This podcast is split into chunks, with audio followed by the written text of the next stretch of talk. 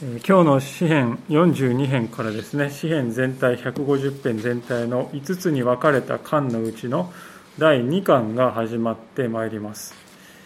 で作者もですね第1巻の時大半を表していたダビデから今日はコラ人へと変わっております。これはあのコラというのはモーセの親戚であるコラの末裔と言われた人たちでありまして神殿礼拝の時代には門営とか歌うたいとして活躍した一族であります。詩篇全体にですねコラ人によるコラの子たちによると表題がついた詩篇は11ほど収められております。で鹿のようにという賛美でね有名な今日のこの詩篇でありますけれどもおそらくは次の43編と対になっているかあるいはもともとは一つの詩篇だったのではないかとこう言われています。というのは内容的に非常に近くてそして同じフレーズがどちらにも登場するわけですね。11節と5節。そしてまた43編の5節っていうところにですね同じフレーズが出てくるわけです。でこの2つのシーンに共通している流れているこのテーマというのは神礼拝への植え替わきということです。4節にありますように、かつて大勢の群衆と共に心から主を礼拝した日々を思い返している、そういう場面があることから、作者は今、神殿で礼拝をしたくてもできないという、そういう状態にあることがわかります。でこのことから、このシーンが書かれたのは、もしかすると、イスラエルが戦争状態にあるか、あるいは捕らえられて故郷を追われた時だったのではないかと、そう指摘する解説者もおります。おそらくまあその指摘は当たっているのではないかなとこう思うわけですね。主を礼拝するということに対する激しい渇きがこの詩篇の背後にはあるのであります。その渇きが最も劇的な筆で描かれているのがこの最初の場面ですね。42編の1節から3節です。鹿が谷川の流れをしたいあえぐように神よ、私の魂はあなたをしたいあえぎます。私の魂は神を、生ける神を求めて乾いています。いつになれば私は行って神の御前に出られるのでしょうか。昼も夜も私の涙が私の食べ物でした。お前の神はどこにいるのかと人が絶えず私に言う間。この特に一節はですね、有名な場面ですけれども皆さんはこの箇所を読んだ時にどういう情景をですねイメージされるでしょうか？聖書を理解する時にイメージというのはとても大事であります特にこの谷川の流れという場面を見た時にこう大河をですねイメージするのかそれとも枯れ果てた川をイメージするかでこの支援というのは全く違った印象になると思うんですね。結論から言いますとこの谷川という言葉は原文を見るとこの切り立った岩とかですね。あるいは乾いた川底とかですね。あるいは険しいこの渓谷峡谷をですね表すそういう言葉が使われております。大河のようなですね流れがゆったりとこう静かにですねこう流れているそういうイメージではないんですね。イスラエルに行きますと、そこかしこにですね、ワジと呼ばれる枯れた川があります。まあ、このワジには雨が降ると、まあ、怒涛のようにですね、水がダーッとこう流れるんですけれども、普段は日日がってですね、ほとんど水がないという、まあ、そういうワジのような川がここでイメージされているのではないかと思うんですね。もう走り疲れて、乾きの極地にあり、喉を潤す一滴の水はないかと期待しながらこの和地にやってきた鹿であります。ところがそこには待ち望んでいた水が見当たらないんであります。失望落胆するそんな思いとともにますます喉の渇きは募り容赦なく照りつけてくる太陽のもと水を求める欲求はもうほとんど狂わんばかりになっていくと。そういう激しい鹿の渇きというものがここでは信仰者の神に対する思いを例えたものとしてこう語られているわけであります。で何がそこまでこの人をですね神への渇きへと駆り立てたのでしょうか。それは3節にありますようにお前の神はどこにいるのかとこのあざけられていたからですよねしかも絶えずですねこの絶えずっていうのは米印の下を見ると一日中直訳一日中と書いてありますおそらくこの人は囚われの身だったのだろうと思います。まあ囚われるということ自体がですね今とちょっと感覚が違いましてね当時の感覚では人がですね誰か失敗したから囚われたんだとそうである以上に当時はその人が信じている神が破れ去ったんだと、まあ、そういうふうに考えていたわけですね。こんな惨めな状況になって一体お前の神は何をしているというのだお前を救い救い出す力もないのか？そんな神をどうして信じているのか、まあ、そんなあざけりとか嫌味がですね容赦なくこの人には浴びせかけられていたということです。まあ、私たちも程度は違いますけれども似たようなあざけりというものをこの世から受けることがあるのではないでしょうか。信仰信仰って言うけれどさどこに神がいるっていうんだい？あなたの状況もうずっと何年も何年も何にも変わっていないじゃない。どこに信仰する意味があるの？まあそのような心ない言葉を聞かされて、えー、返す言葉がない、まあ、それゆえに痛みを覚えるというそういう経験を誰もがしたことがあるのではないでしょうか。時にはそれはですねあのヨブの妻がヨブに対して言ったようにあなたはそうまでなってもまだ神を信じるんですか？神を呪って死んでしまいなさいと。まあ、時にはそういう恐ろしい誘惑として襲いかかってくることすらある。でそれがゆえに神様の助けを待ち望む思いはますます募ってくるということですよね。けれども同時に覚えたいことはそういう激しい植え替きが起こるのはなぜかそれはひとえにこの主人が自分の信仰を言い表そうとしているがゆえだということですよね。私は神様を信じています。そういう信仰者であるということを否定して、神様を求めるということをもうやめるならば、そもそもこういう渇きは起こらないかもしれませんね。けれどもこの人にはそれがどうしてもできないんであります。なぜなら、誠の神様を知ってしまったからですよね。一度本当の神様との出会いを経験したらもうそれ以下のものには決して心満たされなくなってしまうということです例えば今の私たちが見ているテレビの放送はですねデジタルでフル HD と呼ばれる規格ですけれどもこのテレビはですね200万個ぐらいの点を使ってですね点々を使って画像が表示されております。横に2000個縦に1000個ぐらいのですね点を使って、まあ、合計200万個ぐらいですね。でこれが十数年前にデジタル化がですねなされる前まではどうだったかっていうとアナロアナログのテレビですね。その時の点の数は30万個でした。ですから私たちがフル HD のデジタルの放送を初めて見た時皆さん覚えてらっしゃるでしょうか？ああなんかアナウンサーの人の顔のシワまで見えるなってね。驚いたのではないでしょうか、まあ、今は 4K というですねさらに上の規格のテレビがだんだん普及しつつあるんですけどもこうなるとですね点の数がいくつになるかというと800万個になるんですね。そうなるともうシワどころかアナウンサーの毛穴一つ一つまで見えるというですね。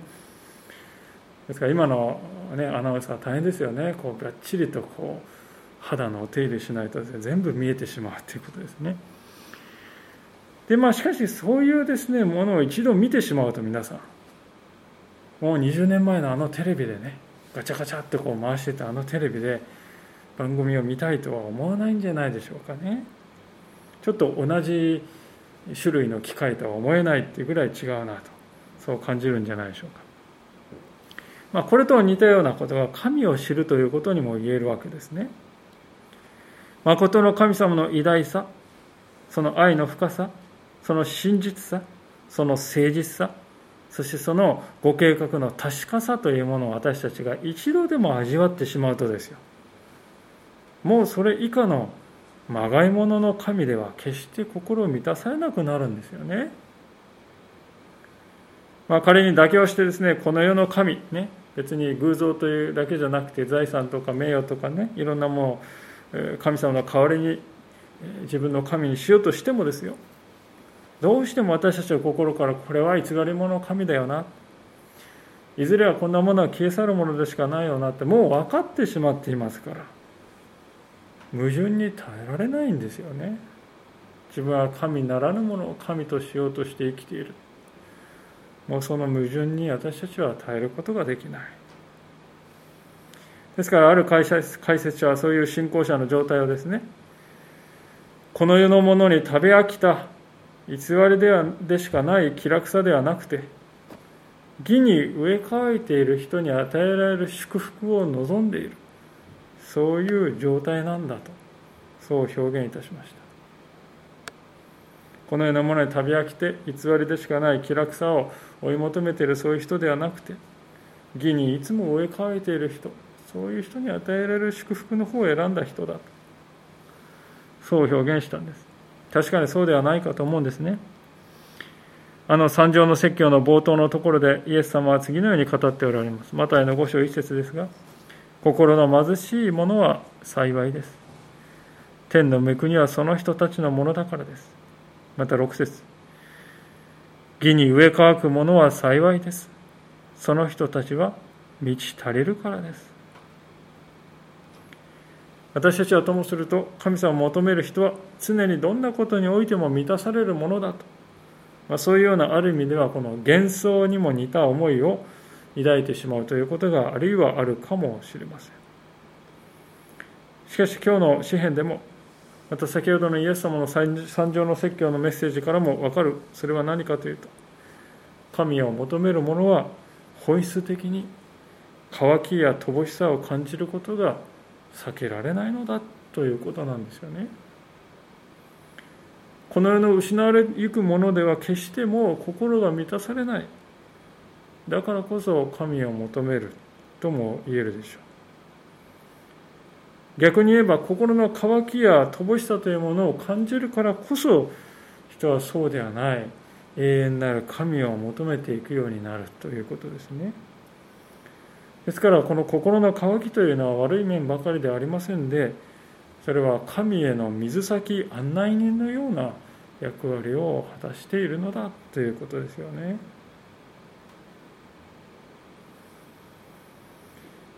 ところでこの詩人の渇きのの特徴というのはですね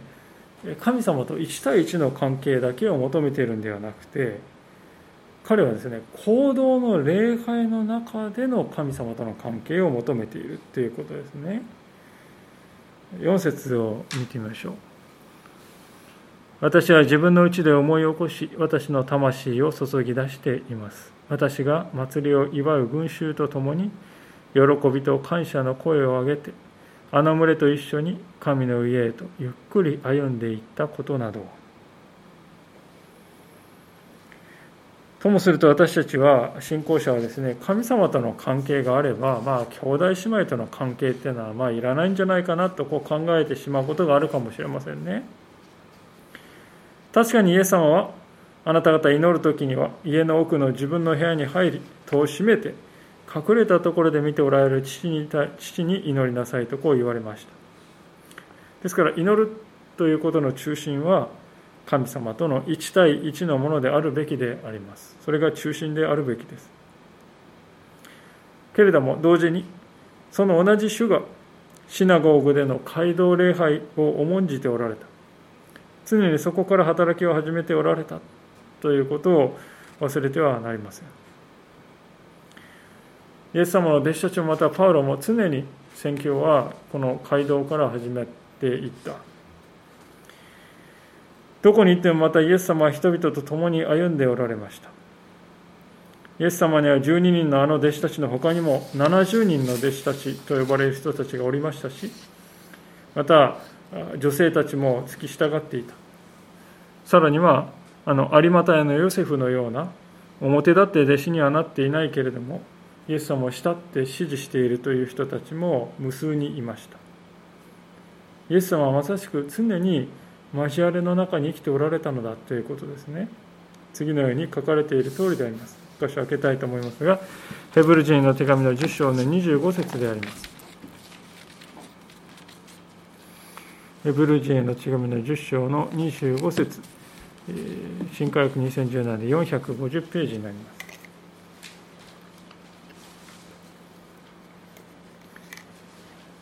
それではご一緒にお読みしたいと思います。ヘブル人へ手紙10章の25節3回。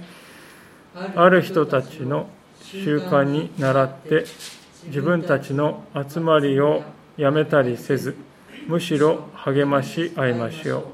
その日が近づいていることが分かっているのですから、ますます励もうではありませんか。ありがとうございます。ある人たちの習慣に倣ってとありますから、当時ですね、すでにこの集まるということをもういらないのだと。やめてしまった人たちもいたようであります。しかしこのヘブル人の手紙の著者は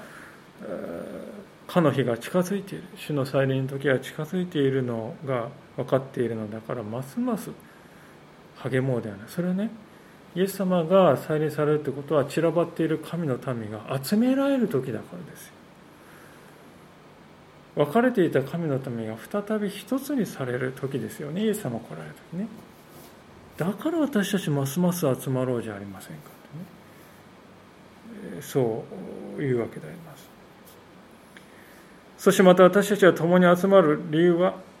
私たちが霊だけの存在ではなくて肉体を持っている存在だからですよね。肉体を持っているということは五感を働かせて生きているということです。この目で互いを見ている。この耳で相手の言葉を聞き合っている。この手で触れる。そしてこの唇で同じ生産の食卓を味わう。そしてこの鼻で同じ匂いを嗅ぐ。これらの営みはですね集まるということがなければ決して成し得ないことなんですよね。詩篇42編を表したこの詩人はこのような交わりを渇望しておりました。今はもうそれを失ってしまっているのです。その交わりを懐かしんで悲しんでおりいるわけです。ですから心で思い浮かべればいいじゃありませんかと単純に割り切れないんですよね。その交わりを失ってみるとどんなにかその行動の礼拝リアルの交わりが自分にとって必要であったかということを彼は思い知らされている肉体を持つ存在である以上五感を働かせて共に礼拝を捧げるということ。それは信仰者にとって欠かすことのできない中心的なことなんだと。そういう確信が彼の言葉の背後には伺えるのではないでしょうか。でこのことを知るとき私は思うんですね。行動礼拝を楽しみ喜びとしよう。そう決意した信仰者がどれだけいるかに教会の力はかかっているということですね。かつては日本でも自由に礼拝することは許されない時代がありました。世界的に見ると今でも多くの国がそうです。しかし私たちは今そうではない状況に置いていただいている。恵みの時を過ごしている。ですから私たちもですね、この命ある限り伴る行動の礼拝というものを大切にするものでありたいと。そしてそれが与えられていることを喜びとしたいとそう思うんですよね。さてそのような楽しかった行動の礼拝今はなきその礼拝を持っていない礼拝をですね思い巡らした後で詩人は自分自身に対して今度は次のように語りかけていきます。5節で詩篇の42編の5節です。我が魂よなぜお前はうなだれているのか私のうちで思い乱れているのか。神を待ち望め。私はなおも神を褒めたたえる。御顔の救いよわずかに異なる同じほぼ同じ語りかけが11節にも現れておりますしまた次の詩篇43編の5節にも現れます。でここで特徴的なのはこの「私」というものと私の魂というものがですね別のものであるかのように扱われているということですでこれは肉体と霊というそういうふうな分け方をしているんではないんですね。そうではなくて、この魂と訳されている言葉はですね、実は命とも訳せる言葉なんです。ネフェシュという言葉ですけども。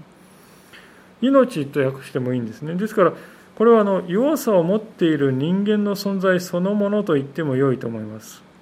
この魂と訳されているのは。つまりここで詩人がしていることはどういうことかというと、信仰者としての私が弱い自分の存在そのものに対して語りかけているというそういう構図になるんですね。ある解説者はそれを次のように言い表しております。信仰者は確信の人である一方、変化の中にある被造物でもある。永遠の中で生きるべく召されていて、その思いは神のもとにとどまっている。しかし、信仰者は時間の中にもいる。時間の中では心も体も抑圧のものにもとにあり、信仰者はその抑圧について無感覚ではありえないし、無感覚であってはならない。作者のこの繰り返し句は、自分の実在の両方の側面を真剣に考えるべきことを教えてくれる。まあ、とても洞察に富んだ言葉ではないかと思うんですね。変わることのない信仰の確信に立とうとする一方で、絶えず変化する被造物である。そういう側面も持っている、合わせ持っているのが私たちである。でこの両方を真剣に考えるべきだ。両方の側面を持つ存在であることを真剣に考えるべきだとこの解説者は言うんですね。どちらかだけに偏ってはならないということです。例えば確信だけが非常に叫ばしてしまって被造物と被造物としての自分の弱さというものに目を向けるということがなかったらですねそういう信仰は疲れ果ててしまうんですよね。一方で確信というものなしに弱さだけに目を留めていくとどうなるかっていうともうたちまち倒れてしまうんでしょうだからこそ詩人がここでしているように私たちは自分自身との対話というものを怠るべきではないということですね。私たちの中には一方では確信に立とう。神様に対する信仰の確信に立とうとする自分がおり他方では被造物としての弱さを身にまとっている。その自分の姿その自分もいる。常にその両面が語り合いながら一歩一歩共に高みを目指していく。それが信仰者の歩みなのだということです。でそういう対話の実際というものはよく表れているなと感じるのが次の6節からの言葉です。私の神よ私の魂私のうちでうなだれています。それゆえ私はヨルダンとヘルモンの地からまたミツアルの山からあなたを思い起こします。あなたの大滝の轟に淵が淵を呼び起こしあなたの波あなたの大波は皆私の上を越えていきました。昼には主が恵みをくださり夜には主の歌が私と共にあります。私の命なる神への祈りが。私は我が岩尾なる神に申し上げます。なぜあなたは私をお忘れになったのですか？なぜ私は敵の下着に嘆いて歩き回るのですか？私に敵対する者たちは私の骨を砕くほどに私をそしり絶えず私に言っています。お前の神はどこにいるのかとここで詩人はですね被造物としての弱さを持っている自分というその側面から語っていると思います。語られているここでイメージはですね最初にあったあのカラカラに乾いた鹿のですねあの場面から一変してますね。今度は大量の水にですね押し流されるような自分の姿を描いております。7節に書いてある7節に書いてある淵というのは実はですね創世紀の1章の2節に書いてある神の霊が水の表を動いていたというあのその時の水想像の初めにあった水と同じ言葉が使われてるんですね。またあのヨナが魚に飲み込まれる前にですね海の奥底に沈んでいきますよね。でその時のことを思い出している。そういう場面で彼は深淵が私を飲み込んだとこう言うんですけどその深淵という言葉ともこの7節にある淵というのは同じ言葉テホームという言葉なんですね。つまり人間の存在を超えたような深さや圧倒的なこの力というものを表している。6節にあるように詩人はこの時ヘルモン山というところの近くにとらわれていたようであります。ヘルモン山はイスラエルで雪が降る数少ない少ない山の一つですね。春になると、雪解けの水がせ怒涛のように押し寄せる。そういうところです。でそういう光景を彼はですねもう自分を圧倒するような覆い尽くすような敵の力になぞらえているんだっていうことですよね。でしかしここでですねそういう中でも彼は圧倒されて倒れたわけではないのだと8節を見ると。昼には主が恵みをくださり夜には主の歌が私と共にあります。私の命なる神への祈りが。神は私の命そのものであるそういう強い確信がこの人を支えているということが分かりますね。でこのようにですね語る人はですね5節で我が魂よと語りかけたその時の自分私ですよね。でそういう私は日差しの強い昼でもまた暗闇の深い夜でもそれぞれの時に祈りにかなった神様の助けを感じ取ることができてそこから歌が生まれてくるんだとこう言うんですよね。でそうかと思うとその直後にですね9節からのところで、えー、再び「ああ神様は遠くに離れているそう感じる」っていう告白が出てくるんですねで再び敵のあざきりがあって揺るがされそうになっているんですと言うんです皆さんこれが信仰者の実際の生きている姿だということです。なんか二転三転して二重人格かな分裂しているのかなと感じるかもしれませんがそうではない。常に私たちは2つの側面を持ちながら生きている歩んでいるのだ。そしてこの2つの側面が1つとなる時が来る。それは他でもない。主イエス・キリストが再臨なさった時。新しい体に私たちがよみがえるその時だ。ということですよね。ですからキリスト教信仰の希望というのは何かというと私たちはある意味ではこの2つに裂かれている引き裂かれている。ですよね。信仰の確信に達したいと願いながらもしかし被造物としての要素を身にまとっている。その私たちは裂かれているその私たちという存在が再び一つに統合され完全に癒される。その時がやってくる。それまでの間しばらくの間私たちはこの2つの側面を追いながら生きていくのだということです。でそれで今は良いのだということではないでしょうか。私たちは自分で自分を無理やりですね変えて自分ではないものに変える必要なんてないんですよね。主が全てを変えて新しくしてくださるその時を待ち望む。それで十分だと。私たちはこの地上で生きていく限りは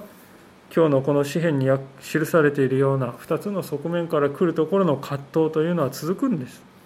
でもそれで良いのだと。そのような葛藤を感じることこそが私たちが主の前で信仰者として生きていることの証なんだよと。この詩人はそのように私たちに語りかけているのではないでしょうか。お祈りをしたいと思います。恵み深い天のお父様鹿が谷川の流れを下へあえぐように神よ私はあなたを下へ求めます。神様本当に私たちはそのようにあなたを下へあえぎ求める。そして我が魂よなぜお前は思い乱れているのかと。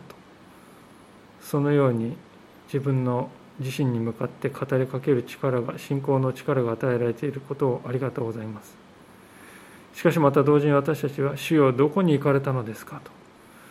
そのように被造物としての弱さからあなたに向かってうめき叫ぶものでもあること